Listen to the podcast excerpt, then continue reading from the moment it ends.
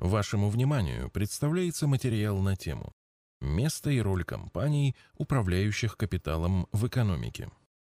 Три основные функции фондового рынка – это владение бизнесом с помощью акций, привлечение средств на развитие, конкуренция и естественный отбор лучших компаний. Рассмотрим роль компаний, управляющих капиталом в реализации этих функций. Компаниям, управляющим капиталом, в терминах данного материала мы будем относить организации, представляющие услуги по осуществлению сбережений и инвестиций в бизнес для физических лиц. Сюда можно отнести компании, управляющие ПИФами и индивидуальными портфелями, а также негосударственные пенсионные фонды. Следует уточнить, что последние непосредственно управлением активами не занимаются. К их функциям относятся операционный сервис по привлечению денег от людей, выбор управляющих, непосредственно осуществляющих операции с активами, операционный сервис по выплате доходов по аннуитентной схеме при достижении пенсионного возраста, основные варианты инвестиций в бизнес, приобретение акций, совладение бизнесом, приобретение облигаций, прямое кредитование бизнеса, основные варианты получения инвестиционного дохода, проценты по облигациям и номинал при погашении, рост курсовой стоимости ценных бумаг, дивиденды по акциям.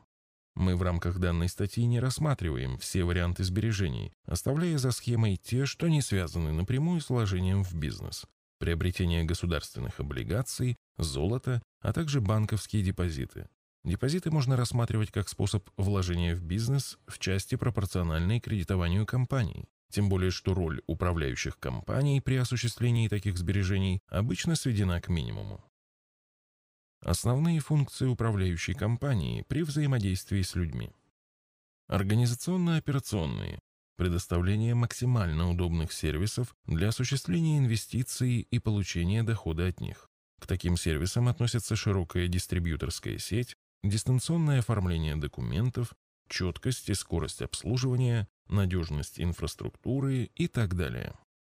Выбор активов и управление капиталом, направленное на повышение благосостояния клиентов. В развитых странах очень большой объем услуг управляющих компаний и, соответственно, вложений людей приходится на индексные пифы, которые обеспечивают средний рыночный результат. Если же управляющая компания предлагает управление отличное от индексного, то основной критерий оценки такой услуги – это сравнение результата с индексом. Людям имеет смысл выбирать только те управляющие компании, которые способны обеспечивать результат, стабильно превышающий среднерыночный в долгосрочной перспективе. Информационные функции. В первую очередь, это полезная информация об инвестициях и правилах управления личным капиталом. В развитых странах данную функцию выполняет государство посредством системы образования. На текущий момент в России государственные органы делают крайне мало в данном направлении, поэтому основное бремя по повышению финансовой грамотности ложится на управляющие компании. Однако существует проблема понимания финансовой грамотности даже среди управляющих компаний. Очень часто в качестве финансовой грамотности выдается умение играть на колебаниях финансовых рынков, включая операции на срочном рынке или рынке Форекс, знание технического анализа и мани-менеджмента, использование шартов и плечей и прочее. Мы считаем, что основные задачи в части повышения финансовой грамотности – это объяснение значения инвестиций в жизни отдельного человека и общества в целом, объяснение разницы между производительными акции, облигации и непроизводительными игровыми активами, срочный рынок и Форекс. Объяснение взаимосвязи экономики и фондового рынка. Объяснение основных правил управления личным капиталом в зависимости от возраста, стабильности дохода и структуры активов, в том числе самостоятельного управления. Например, преимущества индексного инвестирования и диверсификации для частного инвестора предупреждение об опасностях, ошибках и подводных камнях, таких как финансовые пирамиды, игра на рынке Форекс и на колебаниях котировок, использование шартов, плечей, стоп-лоссов и так далее. Когда система образования в государстве справляется с этой функцией, информационные функции управляющей компании сводятся к следующим двум. Информация о своих доходах и конкурентных преимуществах. Обязательная и расширенная отчетность об управлении активами. Основные функции управляющих компаний при взаимодействии с бизнесом.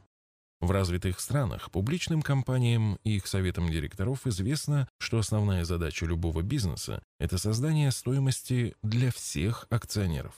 При этом права и интересы миноритарных акционеров регулирующие органы защищают особенно щепетильно, понимая, что это залог доверия к системе в целом. В противном случае национальный фондовый рынок может просто исчезнуть. В России многие публичные компании, их крупные акционеры, советы директоров и даже регулирующие органы и суды зачастую этого не понимают. Основные требования к публичной компании при выстраивании отношений с инвесторами – это максимально добросовестное поведение по отношению ко всем акционерам, соблюдение высоких стандартов корпоративного управления, грамотное управление акционерным капиталом, Задача управляющих компаний, как профессиональных инвесторов, оказывать влияние на публичные компании для соблюдения этих требований. Для этого они могут добиваться полноты и качества обязательной отчетности и раскрытия информации, в том числе с помощью регулирующих органов и судов, предлагать компаниям дополнительные формы раскрытия информации и информирования о своей деятельности, давать оценку качеству корпоративного управления, а также указывать на пути его повышения, давать оценку экономической обоснованности проведения корпоративных действий и их параметров, например, таких как выплата дивидендов, проведение байбеков, доп. эмиссий, слияний, поглощений, выделений и прочего, а также предлагать пути повышения эффективности таких действий, организовать вывод на биржу ценных бумаг эмитентов, осуществлять защиту прав миноритарных акционеров, в том числе и в суде. Как минимум, управляющие компании могут предоставить публичным компаниям информацию о том, как можно улучшить качество взаимоотношений с инвесторами. Для этого даже не обязательно быть владельцем их ценных бумаг. Приобретая ценные бумаги, управляющие компании уже могут требовать в том числе через суд или с помощью регулирующих органов соблюдения минимальных стандартов, установленных законодательством. Если доля инвестиций управляющих компаний в бизнес публичных компаний становится достаточно существенной, как, например, в развитых странах, то появляется возможность участия в органах управления. В этом случае у управляющей компании появляется управленческий рычаг и возможность непосредственно инициировать вышеперечисленные действия, направленные на повышение качества взаимоотношений с инвесторами. В пределе управляющая компания может даже влиять на операционную эффективность и назначение исполнительного менеджмента публичных компаний. Действия, направленные на повышение качества взаимоотношений с инвесторами, ведут к росту инвестиционной привлекательности публичных компаний и, как следствие, к развитию экономики и повышению уровня жизни в стране. Выводы. Основные функции управляющей компании в части взаимодействия с людьми, предоставление качественного операционного сервиса, управление капиталом, обеспечивающее рост благосостояния, предоставление информации о своей деятельности и повышение финансовой грамотности.